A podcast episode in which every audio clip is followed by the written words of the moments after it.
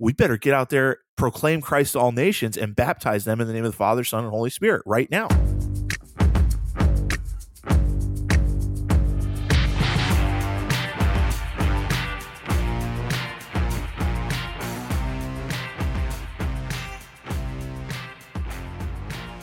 Oh, welcome, ladies and gentlemen, to Every Knee Shall Bow. Your weekly, we're back, weekly Catholic podcast on evangelization and discipleship. My name is Mike Gomer Gormley, and I am joined this week, as always, by my lovely co-host, Dave Gross. the Technophobe Van Vickle. How you doing, Dave?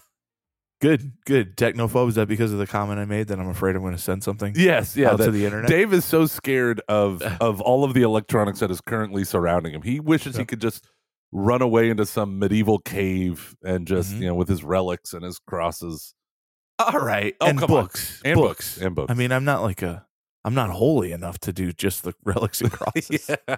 I'd go crazy. Uh, what is your favorite non-religious, non-philosophical topic to study? Um, Like if you were to go through the books on your shelf, what do you have the most of that's not philosophy or theology? okay. Um, this is going to get embarrassing. I feel like. That's the goal. Uh, uh, I have a lot of. I'm, I'm kind of interested in self help stuff. That's that's kind of a big, uh, entrepreneurialism. That's a big thing. Economics for sure. That I mean that trumps everything. But economics I'd put in the philosophy category. do you? I mean, remember I remember I used to be obsessed with economics.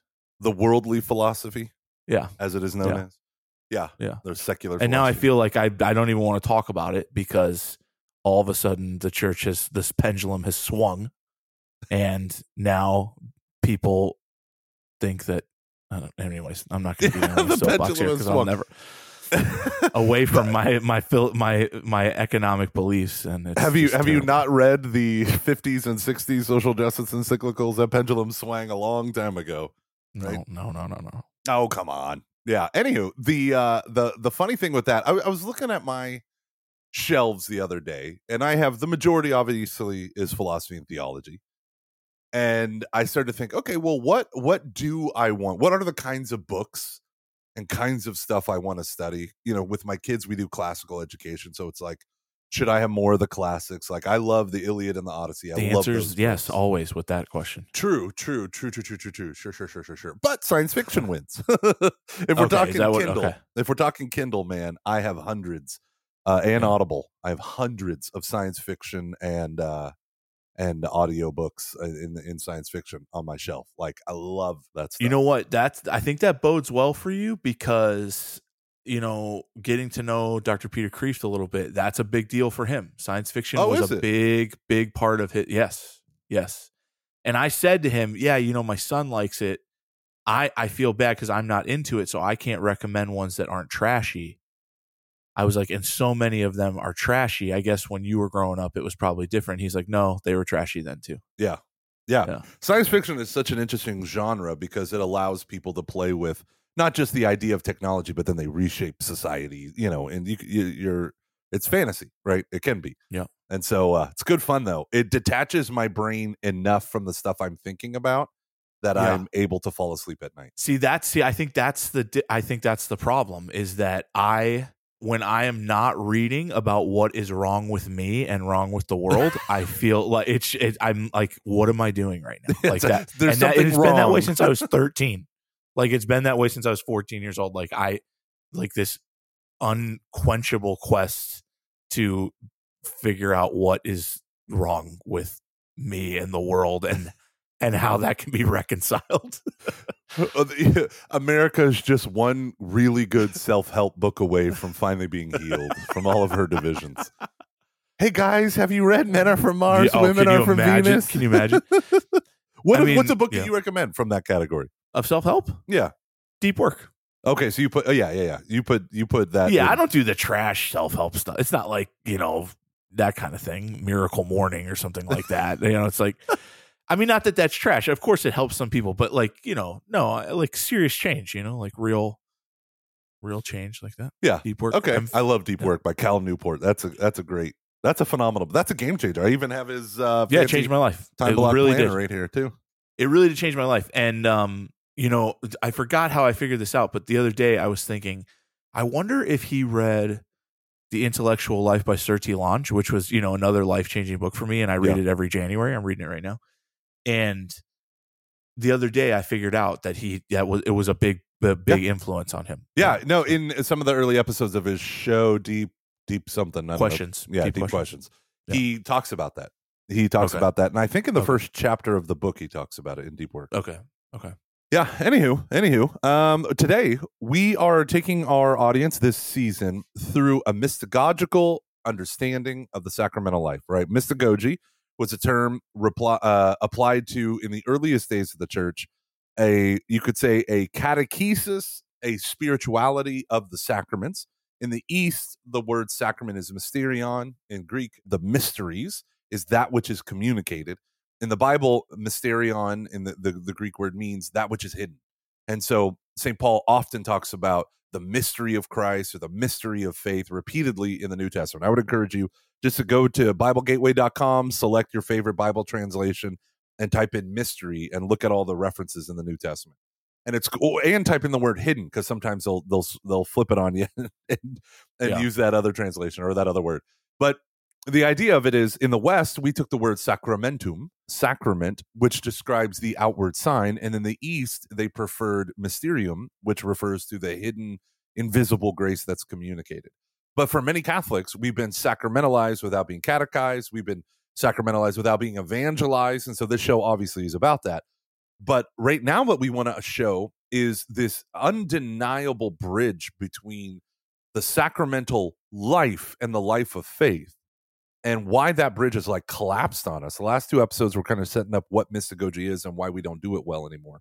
But now what we want to do is take you through the sacraments and do a mystagogia for you, right? Like so today we're going to focus on the first sacrament, which is baptism. Yeah, one of the the you know you know I've, I mentioned that my entire reading career has been geared towards like what is what is wrong with me and the world and how is that reconciled right i remember reading substantially about baptism when i was in high school and being very disturbed by the unbelievable importance just just just if you're looking at like space it takes up in the mind and the intellect of the early church baptism is without a doubt like if you're doing a pie chart it's you're going to see a vast majority of their discussion centers around baptism the necessity for baptism and who can be saved and it is amazing to me and what, what was unsettling for me is how little we talk about it now right Yeah. because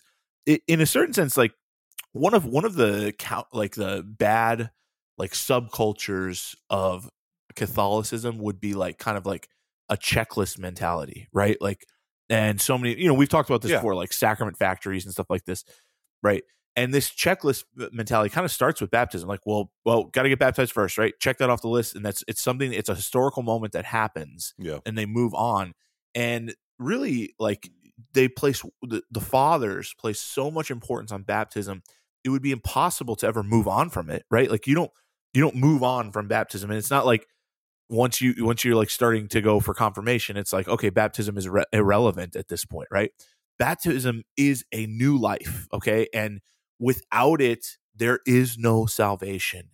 And it is a clear teaching of the church that baptism is vitally important in our life of faith that that is what is going to be the opening of our life to the grace to the conversion to the repentance to the change that God wants to create in us so that we can be with him one day.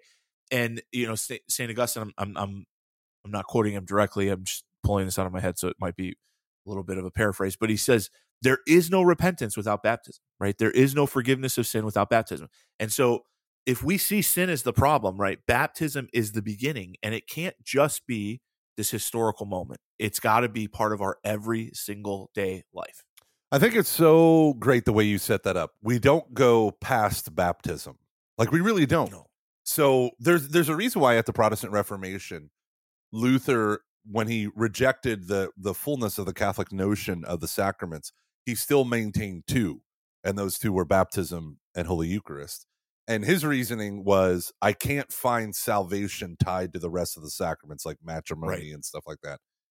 but he can find salvation tied to baptism and Eucharist. And those are the two principal sacraments, right? Baptism is the initiation into the life of grace, and uh, Holy Eucharist is the summit of the life of grace, right? Union with Christ. And so if you think about it, right, we don't leave baptism, we go deeper into the waters of Right. baptism. So Right. growing in holy, well, why why would that be? Well, I think one of the problems with with our checklist mentality is there is a presumption, and I think you find this in a lot of modern Catholic theology. There is a presumption of salvation for everyone. There is an, an implicit universalism, and we talked about this uh, very early on in our show. If everyone is going to be saved no matter what, then what's the point of training ourselves in the charisma and learning how to have right. a living relationship with our Lord. So if there's an implicit assumption that everyone's saved, then the sacraments become a formality, especially baptism. And then when you bring up, well, you know, you can't be saved without baptism, which is the clear teaching of Scripture in the church. There, it is unambiguous that God can save us outside the sacramental system, but there is no salvation offered to humanity. Uh, obviously, God is sovereign, but Right. we are saved through the sacraments. And if we become aware of the sacraments then, and deny them, then God will deny us. Like that is the reality. it came up recently. I was just I just got back from the the exorcism conference, and As one does. we were talking about baptism, and you know it it it makes people un, uneasy when you say like there is no salvation outside of baptism. Okay, and and there were people who you know probably probably theologians right in the room who needed to put that in a box, needed to clarify, needed to sculpt it, right? Yeah. Wh- which we do. I, I'm the same way. I need to understand. I need to you know control it a little bit, and and they you know so they started bringing up like, well, what about the cases where people are saved you know without baptism, right? Mhm. And and and the the big thing is, and and this is why I'm bringing this up because to your point about this implied universalism or like this kind of sneaky universalism that's there is that baptism is a surety right? Like Yeah. we know we know that we qualify at that moment right? That we qualify for this that that's how it is. The church will say could there be other situations? Yes but it's a could.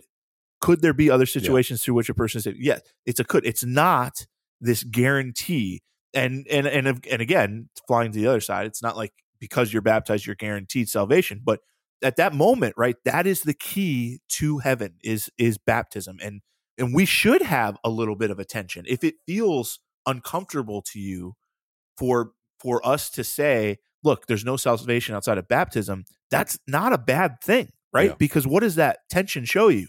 We better get out there proclaim christ to all nations and baptize them in the name of the father son and holy spirit right now Ugh. And okay, so just I mean, we could do 10 shows on just this topic, honestly. Like there are so many thoughts Let's running through my head. Right. But the the idea okay, so we have an implicit assumption that everyone's already saved. So Right. then baptism becomes a checklist. Yeah. Or you have this other mentality, right? This other thing that seems to be that which is our Lord's and St. Paul's, the scriptural, the church fathers, which is that Christ has come to seek and to save the lost. And all of humanity is lost. So he becomes human, right? We call this the the marvelous exchange. That though he was rich, he became poor, that by his poverty we might become rich. That's Second Corinthians chapter, I believe it's chapter eight, right? By his poverty we might become rich. So he enters into our humanity. Not just that, but he dies a death on the cross. Not just that, but he communicates his life and saving death to us so that when he ascends, he ascends with us.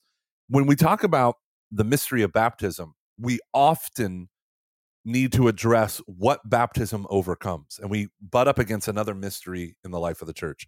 And uh, in Latin, I love the Latin of this, the mysterion, and uh, the mysterium iniquitatis, the mystery of iniquity or the mystery of sin. Why did Adam and Eve sin? Church fathers have poured out so much ink on this. Theologians, Right. ancient, medieval, and modern, poured out so much ink on this. But at the end of the day, ultimately, it is a mystery why they chose selfish corruption over deification, union with God. But that state of corruption in the East, they would focus on corruption. And in the West, we focus on original sin as a state of being disinherited. God created us Right. to be sons and daughters of God, right? When you look at the genealogy of Jesus in the book of Luke, in Matthew's gospel, it starts with Abraham and then proceeds down and then goes to David and then proceeds down. When it goes, when it Luke it starts with Jesus and goes up, And then it says, who is a son of Seth, who was the son of Adam, the son of God. Right? Like, Right. and it takes you up into the heights of divinity. That's what we were supposed to be. That's what Adam was supposed to be, and Eve, a son and daughter of God. And our rebellion is the prodigal son. Like we're all younger brothers in Adam. And this is the the kind of the the mystagogical part of our sin is we're in Adam. He is our what we call vicarious representative. He's the one that goes to bat for us. He's the A plus student for all of us F minus students. And he failed. And his failure reaps corruption, the threefold corruption of I'm now alienated from God, I'm alienated from others, I'm alienated from my, myself. I do not know the very thing, or I what, what does St. Paul say? I do the very thing I hate, I don't do the very thing I want. Who will deliver me from this wretched flesh, right? So this this ache of human nature is the reality of original sin writ large, and baptism does twofold things. One, it removes the stain of original sin, and two, it floods our life with sanctifying grace.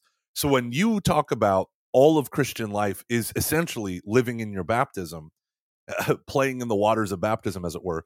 What it is is living and amplifying that sanctifying grace to the point where you can genuflect in front of an infant that's newly baptized Okay, so you set it up perfectly because that's because that's I'm a wanted to- genius, and that's what Okay. geniuses do. Well, nobody, nobody write in and tell him that don't don't affirm him. He doesn't need that. He won't fit out the out out his head out the door. True. The well, you set it up perfectly because what I want, where I want to go with this episode exactly is mystagogically right. The two important things to understand is that baptism, in a certain sense, gets us to a certain point. Like if we're in a pit, right? If if original sin, if if corruption puts us below, it gets us to ground level. But then so much more, right? There's so much more that it does than just gets us to ground level. And that's what I want to get across is the effects of baptism are much greater than just getting us kind of in a certain sense even, right? Or in a certain sense like our head above water. They are fantastic. And so can we talk a little bit about the effects of baptism here as far as like, you know, the what you were talking about, the sanctifying grace and and those kinds of things. So Yes. so we have the forgiveness of sins. We talked about that. That's kind of getting us back to this point, right, where we once again are are kind of like we have our head at a ground level here, but it also makes us a new creature, right? And so we're back in that moment of obviously we don't have the preternaturality that that Yeah. Adam and Eve had, but we're back in that moment of being a new creation and it's it's in certain sense it's like yeah you don't have the baggage right of humanity of of that and you have this moment of, of chance this time in your life where you could live like you know a just life you know and and not have those effects. Now they're going to be swirling all around you of course there's nothing you can do about that but it's this beautiful time right where we are a new creature and this is why i think for so many people baptism becomes so emotional right like it's it's such a Yeah. it's, it's such a, an amazing moment in the life of a person or in a child i remember one of my favorite times of the year at franciscan was the easter vigil right when and when there was a baptism there it was like this like fantastic moment of rejoicing Yeah. that the whole campus would engage in and then Yep. and then you kind of swing that pendulum and you see for those who have kind of let their theology of baptism go, like our Protestant brothers and sisters, well, many of them, right? And people are being baptized over and over and over again, right? Like Yeah. three or four times. You and I have a, a mutual friend who's you got rebaptized, right? Like that's not a Catholic thing. Nope. And you can understand that it's it's in a certain sense therapeutic because they they feel that like sort of like yeah, this idea like I'm starting over, it's a new creature, but that's not the way it works, right? Our job is to preserve that newness of life. Yeah, and I, I want to hit a couple things. So Yeah. the the church during the Reformation at the Council of Trent in session five, and it's very simple. It'll take you half an hour to read, or half an hour, take you ten minutes to read. Yeah. laid out in in kind of navigating the errors of all the different Protestant theologies within 40 years that had come out, you know, Luther and then Calvin and then Zwingli and the Anabaptist movement, all these different things. Wanted to cut a clear path. And one of the things that happens when we talk about original sin and our inheritance, the way I like to tell it is it's an inherited state of disinheritance, meaning we were supposed to be sons and daughters in the covenant that God had made with Adam and Eve. and we like the younger brother rebelled against our father and as a covenant we we became covenant breakers right and so we were created so god created adam and eve and then gave them the gift of original holiness and justice. That we were in union communion with god and we broke that. This is why st john henry cardinal newman said part of repentance right which is a big theme of this show is about is the reality that it's not like oh i made some mistakes now i'm better. I have some more knowledge. He said rather we are like rebels who every day have to lay down our arms Right. right? And there's all these different ways and they're two they're these conceptions of life like i, I just did this retreat for high school students up in uh, st louis and we were talking about these things i said the, you know that word sinner right? We say the word sinner all the time and you might roll your eyes at it like gosh am i really that awful? And it's like in one sense you we can't understand what we've been given because we can't understand what we've forsaken and until you acknowledge i am a sinner then you have no room for the life of grace to work because it only comes by the by way of the truth so if you're a liar god needs to break you of being a liar and the way you do that is by admitting it repenting of it and stopping lying right Right. and so the Council of Trent in session five. So session five, it's all it's very short paragraphs. Just kind of lays out these things, and it lays out like how original sin was propagated to us. And I always say it's an inherited state of being disinherited because the idea is this: original sin was the mortal sin that Adam and Eve actually committed. It's not the actual sin that you or I or our infants Right. commit, but it's just like the a better analogy is your home. Your father for, doesn't pay the mortgage. It's a ding on his credit report, but everyone gets kicked out of the house, right? So it's a state of being disinherited. Now, some people say, "Oh, well, why am I getting blamed for him?" Well, like I said, he's an A plus student taking the test for all of us F minus students. But also at the same time, it's not predicated to you as if you had done an actual sin. Right. It's a state of being born without original holiness and without original justice, which God doesn't owe us. Right? That was an act of supreme generosity. And so when we come to the cross, Jesus is restoring the likeness that we've forsaken. And he does that through the cleansing waters of baptism.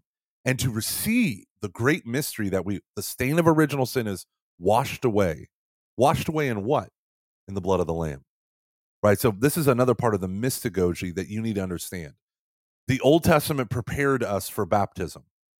The Old Testament prepared us for the sacrifice of Christ. What is baptism? Well, it's this the baptism is the same thing as the Eucharist. It is my complete total union with Christ Jesus, where I put off the old man of the flesh and I put on Christ, the new man. I become a new creation. We walk in the newness of life, as Romans says. So the idea of baptism and all this stuff is it's still the same thing. It's the body, blood, soul. It's the paschal mystery of Jesus being communicated to me. But in this particular instance, it's communicated so that original sin is destroyed, and I now have a spiritual adoption as a child of God. Right? That's the new thing that God has legally, covenantally adopted me into his family if I am in Christ Jesus. So, baptism, here's the hidden part, makes you in Christ Jesus. Boom.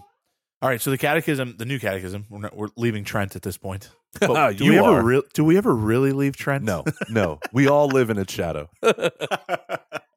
they list several graces of baptism. We talked about forgiveness of sins, a new creature. The next is incorporated into the church, the body of Christ, that you become a member of the church, right?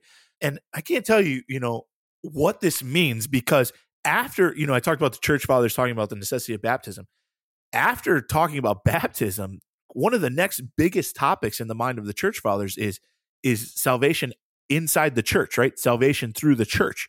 Yep. That the church is what offers us this salvation. And so to be a part of the body of Christ is to be on Noah's ark, right? That's those are the the, the stakes that we're that we're, we're we're gambling with here. Like the church is important. It's not just the way we worship God. It's not just like an expression of our individuality or the, of the what we choose to do. It is the ark, right, that saves us. And so that grace is incredibly, fantastically important. And You want to say anything about that? yes, I do. Man, I want to say so many things. Uh, so and where where does that come from? That understanding of we're in the ark. Uh, it comes from First Peter chapter three, which is one of the most important verses. Dave said something really funny before we started the show because we're both not doing a good job writing books, and my book is on Catholic apologetics. And he said, "It's like, dude, you're so funny. It's like NASA when they went to the moon. It's not necessarily that we built a base there, but we got what did you say? We got calculators, Calculators. and all kinds of things. we got Velcro yeah. out of it. Yeah. Right? It's all the Computer side chips. things. Yeah. Right, and right. so one of the things for me is when Catholics argue with non-Catholic Christians over the dignity and power of baptism, over the mystery of baptism. One of the common they're like, well, no, only faith saves, not these works of men, and, and that's one of the common things. As Catholics, we do not believe baptism or any of the sacraments is a work of man. It is a work solely of God on our behalf.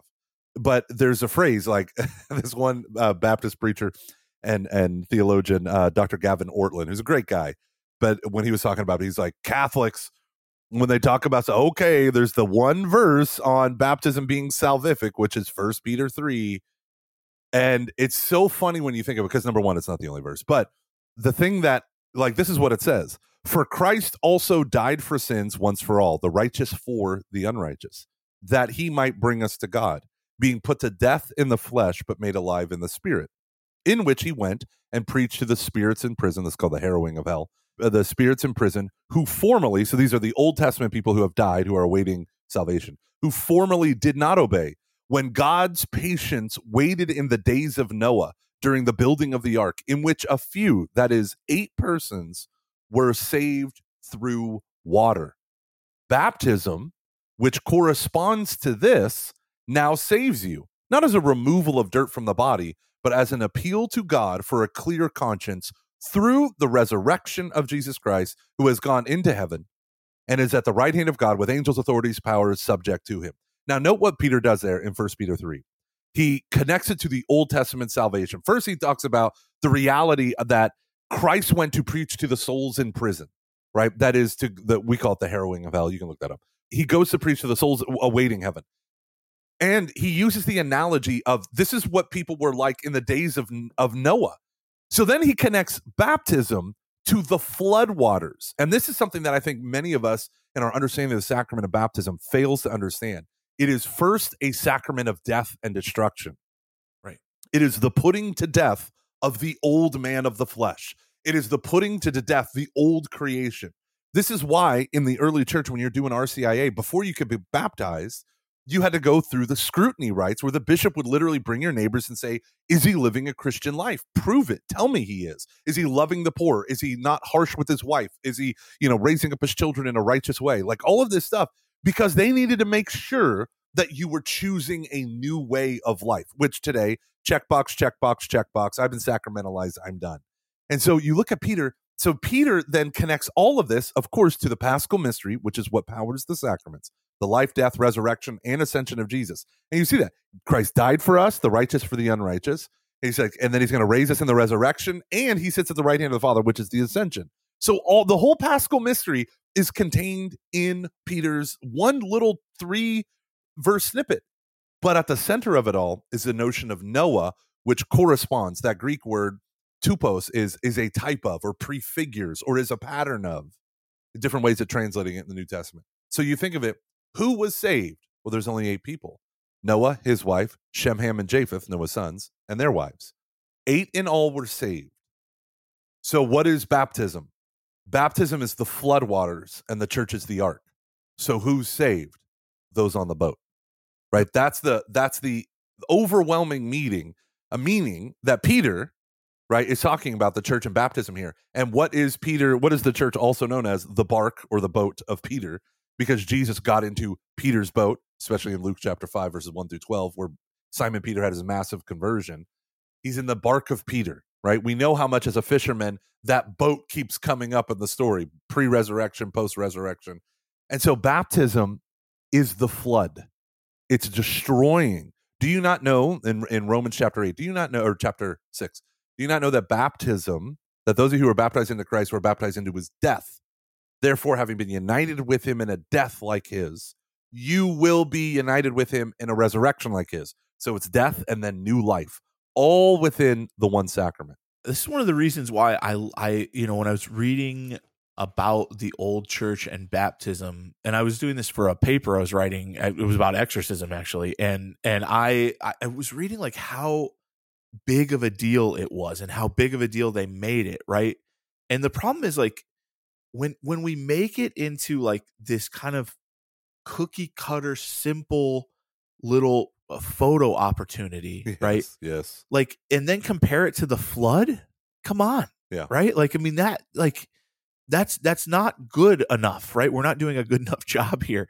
And so it like it is important right? This this gravity is important. Like using these comparisons right is is how we understand the sacraments because right there's going to be nothing in human language or in in the physical world that can really get across the sacramental reality that's happening but words like flood gives us a hint of what is happening right even something greater than the flood when god flooded the entire earth is happening in the baptism of one child Yeah, and so and this was understood. This was understood from in the in the days of the early church. This is the see one of the things when I point out um in, in my in my Catholic apologetics book, you know, when people say, "Well, where's that in the Bible?" My answer is it's in the union between the old and the new.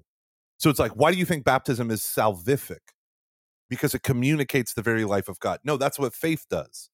And you say, you know, faith justifies. I can point all these things and says, yes, baptism is the sacrament of faith. Those who have faith go into the waters and they come out a new creation. No, no, no, no, no. Baptism just signs, seals, and signifies. It doesn't communicate. And it's like, okay, did the flood communicate God's judgment? Right? What happened when Jesus was baptized? Let's look at the biblical images of baptism. What happened when Jesus was baptized?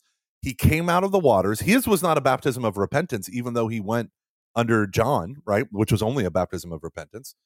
He said, We do it to fulfill all righteousness. So he goes into the waters. And when he comes up out of the waters, what do we hear? We have the Son Jesus, who is has the Holy Spirit alighting upon him like in the form of a dove, and the voice of the Father, This is my Son, uh, with whom I'm well pleased. So when you are baptized and you come up out of the waters, it's not just a sign that you believe, it actually is your spiritual adoption. God says to you, This is my son, this is my daughter, in my son, with whom I am well pleased. His righteousness is communicated to us. This is how, and this is why baptism matters so much. That for those who were baptized and then live as if they weren't, and then get married outside the church and all this stuff, then they have a conversion years later and they're like, okay, I want to be, you know, do all this stuff. And it's like, whoa, whoa, whoa, you got to get your marriage stuff situated. He's like, oh, well, that didn't matter. I would really, it's like, it does matter. It matters It does, yeah. greatly. It matters so much because your life was claimed for Christ that day. And it's like, oh, Uh, I- but that's crap. I want to be rebaptized. It didn't mean anything. I was a baby. I was six. I was this. And it's like, it meant everything to our Lord. Right.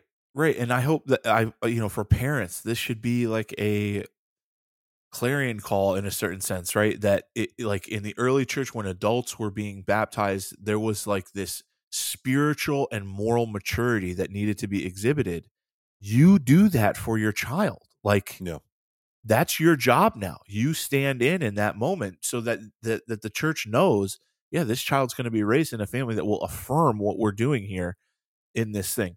The next fruit of baptism is a the sacramental bond of the unity of Christians, and this is why you know you see we're we're living in in a, in a certain sense. I mean there there are Christians, Gomer, I, and I know you and I have talked about this uh, this movement who consider themselves post Protestant. You know, Yeah. we've talked about this, and I think like one of like we're living in unprecedented times in the sense that like Christians now are developing theology that 40 years ago even no Christian would be okay with. Okay. So like they're talking about new creeds and things like that. And one of the things I get nervous about, I read this a lot in like um some of the Protestant theologians that I follow, or even even even some of the articles like First Things and stuff like that, or, or Commonweal or something. Baptism is not taking the primary importance that it should be, and that is a major attack on Christian unity, right? Because Yeah. the one thing we had in common with all other Christians is we believed in one in, in the baptism, right? Yeah. I mean, now these churches where you can get baptized once a year or all the time or you know that kind of thing or or when the theology doesn't reflect the importance of baptism, like we're it is a major attack on the unity of Christianity. Absolutely. And again, me being the scripture nerd, right? St. Paul, Ephesians chapter 4, verse 4. There is one body and one spirit, just as you were called to the one hope that belongs to your call, one Lord, one faith, one baptism, one God and Father of us all, who is above all and through all and in all. But grace was given to each of us according to the measure of Christ's gift, right? So you understand that from the beginning, our baptismal call, even through all of the shenanigans of the Reformation and the various schisms, we had sacramental baptism. Catholics believe in the validity of Protestant baptism, of Pentecostal baptism. But then you started getting these things. This is what happens when you separate from tradition. You have people who take the phrase in Acts chapter 2 at, after Pentecost, where they baptized 3,000 that day. It said, You must be baptized in the name of Jesus. And so there are Protestants who refuse to baptize in the name of the Father, Son, and Holy Spirit. Right. They baptize in the name of Jesus. And now we're like, but that that's not that's not real baptism. right. And then it becomes this like, well, you know, so then you have all these new theologies that minimize the role of baptism in the early church. I mean, think about it. When the Holy Spirit brought the apostle Philip to the Ethiopian eunuch in Acts of the Apostles, he was from Candace, the, the queen. He's an Ethiopian eunuch. He's riding back home in a cart and he's reading the prophet Isaiah. He obviously was a believer in, he was a, a righteous among the nations. And so, a member of the Jewish religion, not, not the Jewish ethnicity. And all of a sudden, Philip appears and he says, Do you understand what you're reading? And then he says, How can I unless someone show me? Another Catholic apologetics thing. And then the guy, you know, Philip the apostle tells him about who Christ is. The very next phrase is, Behold, there's some water and there's like a puddle on the side of the road.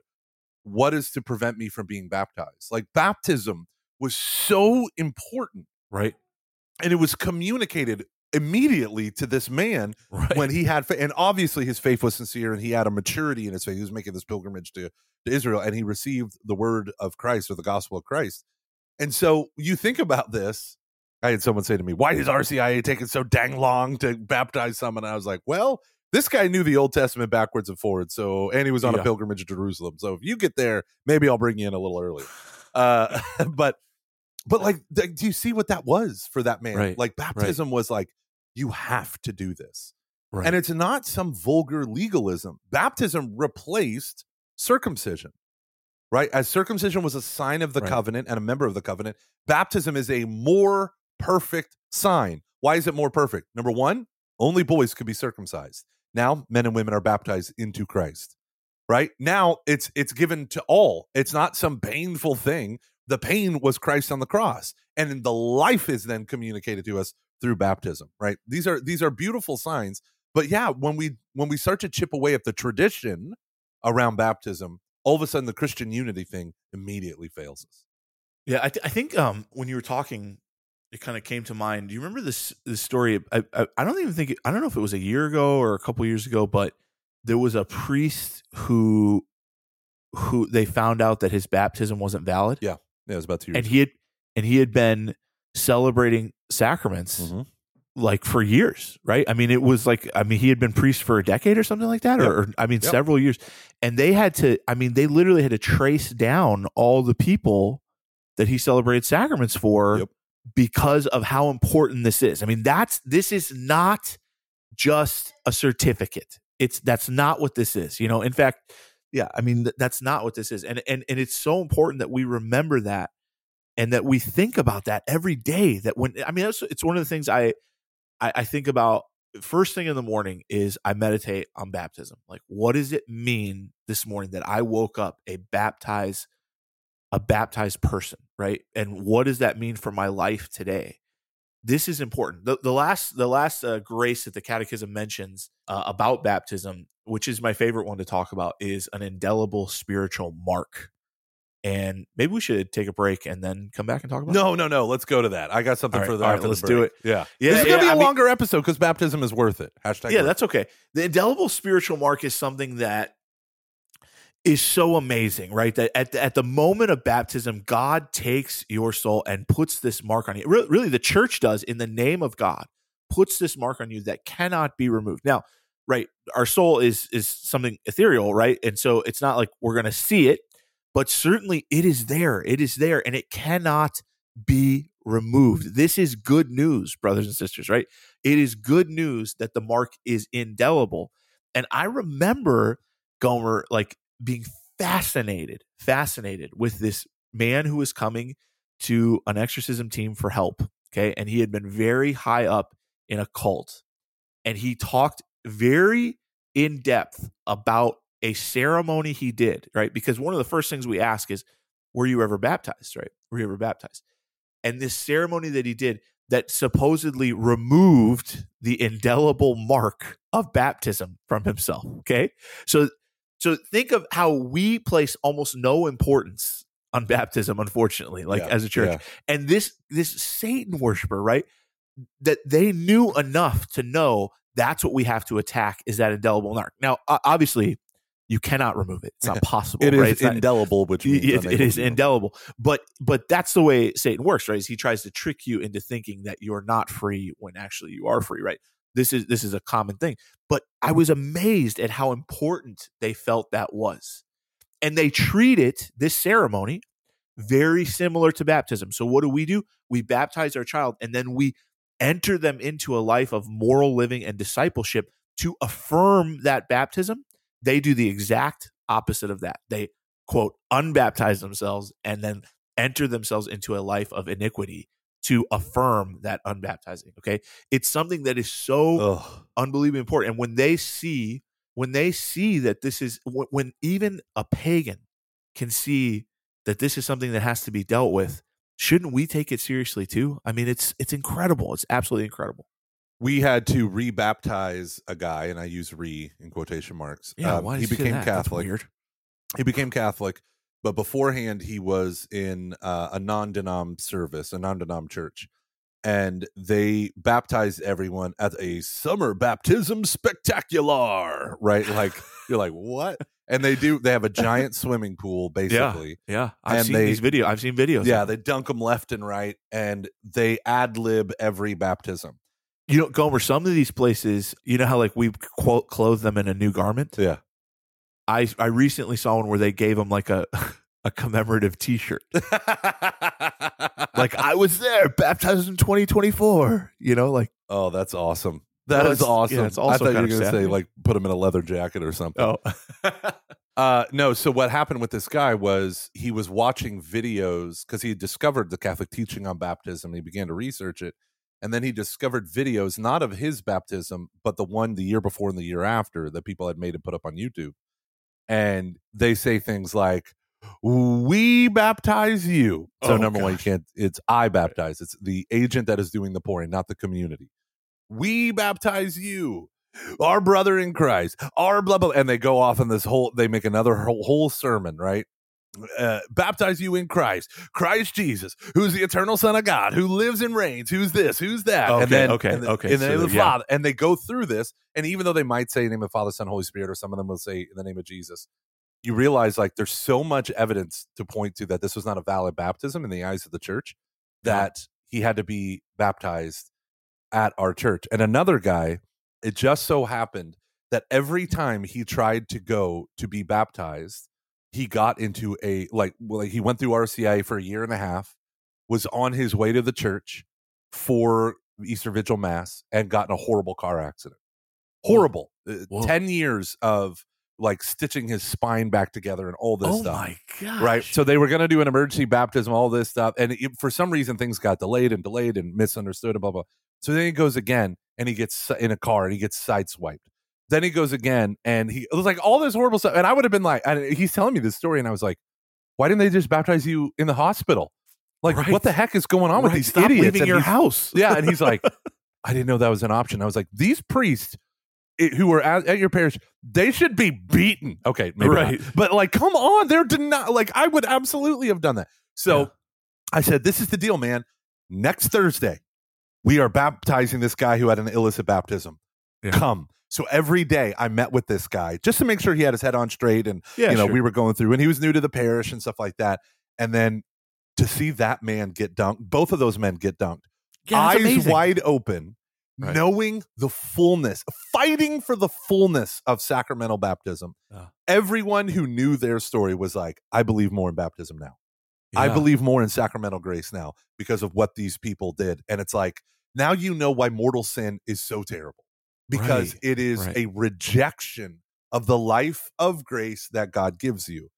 Right. It is na- like for me, whenever I would read the Old Testament and you hear these stories, especially in Genesis, you're like, what the heck is wrong with these people? Like, yeah. you really sold Yeah. your birthright for a mess of pottage or whatever, Right. you know, porridge or whatever. And it's like, oh, oh, really? You gave up eternal life in God for, you know, uh, a handful of minutes looking at pornography, or you did, you know, for for gossip that was malicious and destroyed someone's reputation. You gave up eternity, your birthright, now that you're in Christ, for the sake of some silly mortal Right. sin. And you're Right. like, oh, oh yeah, compared to what we have in Christ Jesus, everything is loss, right? That's why St. Paul says, yeah. I count all as loss because of the grace he was given at baptism. So, brothers, this is this is what we need to do. And what you need to do is text us EKSB to 33777. Hop on our mailing list.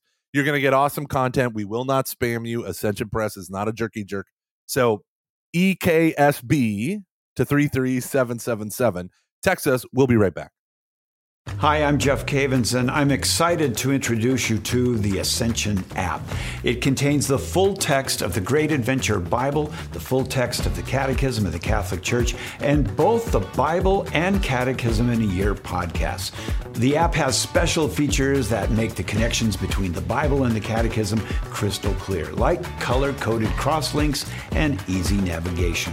It also answers nearly 1,000 questions from Bible in a Year listeners about the Bible with videos from myself and others, also audio clips and excerpts from Ascension's popular books. To download the app, simply go to the App Store on your phone and search Ascension. I hope you enjoy it. I enjoy it, carry it around everywhere I go. Welcome back to Every Knee Shall Bow. We're talking about baptism and we're talking about it mystagogically. Oh, Gomer. baby. we were just uh, talking about the spiritual indelible mark placed on our soul at baptism and how amazing and incredible that is. And I, I would just be remiss if I didn't read Catechism number 1274 because it is the most beautiful statement about this. It says, The Holy Spirit has marked us with the seal of the Lord, the Dominicus character, right? The character of God. I'm not quoting there. Back to the quote. For the day of redemption. The Holy Spirit has marked us with the seal of the Lord for the day of redemption. Baptism indeed is the seal of eternal life. The faithful Christian who has, quote, kept the seal until the end, remaining faithful to the demands of his baptism, will be able to depart this life marked with the sign of faith. Mm. With his baptismal faith, in expectation of the blessed vision of God, the consummation of faith, and the hope, and in the hope of resurrection. I mean, that is, it doesn't make you want to just. I, I love it. I love it so much. So So the Makes want to go con- out and start preaching to baptize. so consummation also has uh marital overtones, if you know what I mean. All right. Marital What was overtones. that? Oh my god. Look at my gosh. eyebrows. They are dancing We're gonna get an explicit rating on this. because I said marital overtones and made my eyebrows dance. And which takes us to an incredible part of baptismal teaching in the in the Bible about the mystery. Right now, everyone loves, especially women, Ephesians chapter 5, verses 21 and following. Wives, be submissive to your husbands as to the Lord, right? Everyone loves that. Well, verse 25 to 27 says this Husbands, love your wives as Christ loved the church and gave himself up for her. So usually when Catholics present this teaching, they're like, no, women, before you get mad that you have to submit, look at what men have to do. They have to die for you, right? Like all this stuff. So, but sometimes we lose sight because we focus too much on the matrimony. We lose sight of the mystery, which is actually where one of the many places where St. Paul says the mystery, right? So it says this Husbands, love your wives as Christ loved the church. Well, what did Christ do? He gave himself up for her, verse 26, that he might sanctify her, make her holy, having cleansed her by the washing of the water with the word. Right? That's baptism.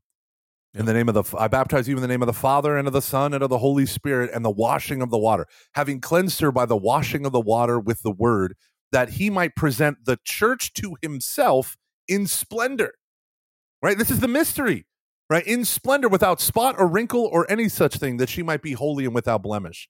Spot or wrinkle or any such thing. Think of your bride on your wedding day, right? That day that women fast and exercise for and, and buy an, uh, an insanely expensive dress and get their hair done did, as we say in Texas, and get all the makeup professionally done, airbrush makeup. Oh my goodness. They want to look perfect for their wedding day. And Jesus is saying that baptism, right, that his death on the cross, him giving himself up for his bride, baptism communicates that. Not only that, but it, that salvation, that sanctification, that holiness, he washed you in baptism, the washing of the water with the word, that you might, at, at the end of your journey, be presented to Christ as his bride, without uh, perfectly holy and without blemish. And it goes on to say, even so, husbands should love their wives as their own bodies. He who loves his wife loves himself. For no man ever hates his own flesh, but nourishes and cherishes it as Christ does the church. How does Christ nourish and cherish the church? Well, he nourishes it with his very body, blood, soul, and divinity in the Holy Eucharist. Because we are, verse 30, because we are members of his body, one of the shortest verses in the Bible, because we are members of his body. In verse 31, for this reason, a man shall leave his father and mother, and the two shall become one flesh. This is a great mystery.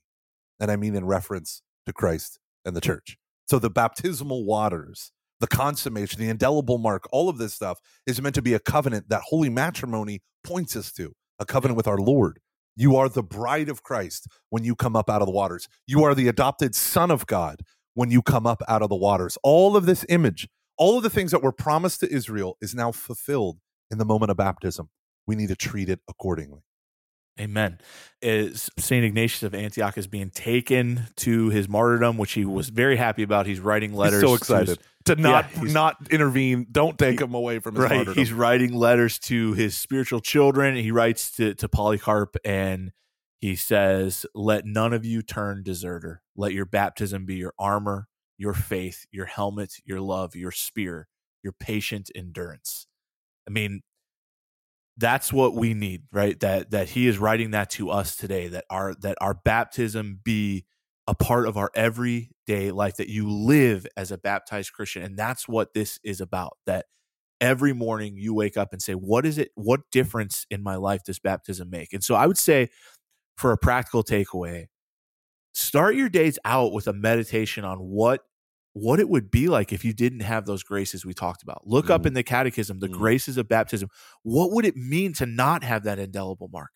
What would it mean to not be a part of the ark, right? When the flood is happening. Think about that because that is what it is. And then go live baptism and let it be your armor, like St. Ignatius says. And this is how absolutely important baptism is in the life of grace. Think about every time you enter a church, what do you do?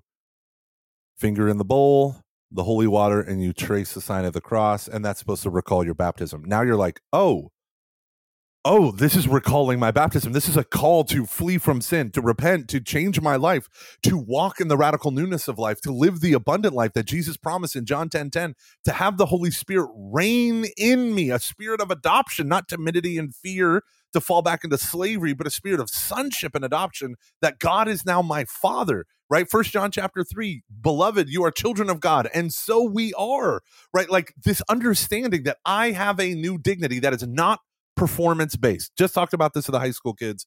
A performative based identity says i only have worth value or dignity if i do x y or z. I'm an athlete and then you tear your acl and people despair i'm a financier who's worth billions of dollars or millions of dollars and then the market downturns and tragically, you know, at the Great Depression and the Great Recession in 20, uh, 2008, men stepped out the window uh, of their high rise building and killed themselves because they defined themselves by their performance. And God wants to define yourself by his performance. That's why Ephesians chapter, uh, uh what is it, chapter 3 says that it is by grace you have been saved through faith, not by works, lest any man should boast. For we are God's workmanship, right? So we are the works of God. And he said, and then we are to walk in the good works that he has prepared for us to walk in, right? That we are to do the perform the good works that he has prepared for us to walk in. We don't earn salvation, we receive it as a gift because we are God's workmanship. That shift in mindset reveals the dignity of baptism all the more. So every time you do the sign of the cross, in the name of the Father, Son, Holy Spirit, every time, did you know that not even with the holy water, just doing the sign of the cross is meant to recall your baptismal dignity. The earliest sign of the cross, before it was traced over our full bodies, was the mark of the cross on the forehead that we do before the gospel. That was also what's done on infants at baptism and adults. It's called in in the er, time of the church fathers, it's called the sphragis, the marking, and it goes right to what Dave was saying about the indelible mark. Right, the mark of the cross has been traced upon your forehead. We just baptized. Uh, me and my wife were were godparents to a baby's baptism, and that moment where Father David Huss traced the sign of the cross on Ronald Peters' forehead and his chest, right, and then they do it on the senses. Like this is him claiming him for Christ. The sphragis, the marking that we put on our souls. Every time you do the sign of the cross, think, right, this is my baptism. This is my new life. Amen. Amen. We're gonna wrap up there. I I, I encourage you deep do a deep dive into baptism. Right, it will make every other part of your faith more fruitful. Thanks so much for listening in. We're going to continue on this series. We love to hear from you guys. Again, EKSB at ascensionpress.com. Email us your questions, your concerns, and even maybe just, you know, like praising Gomer, like most of our emails are, just like telling him how brilliant and no wonderful he is. that. No one does. 100%. I'd say Mm. 50 50. 50 50. 50 50 God praise and condemn. Hey, y'all, uh, listen, this, this is so important. Recover your baptism. It's awesome. God bless y'all. Stay classy.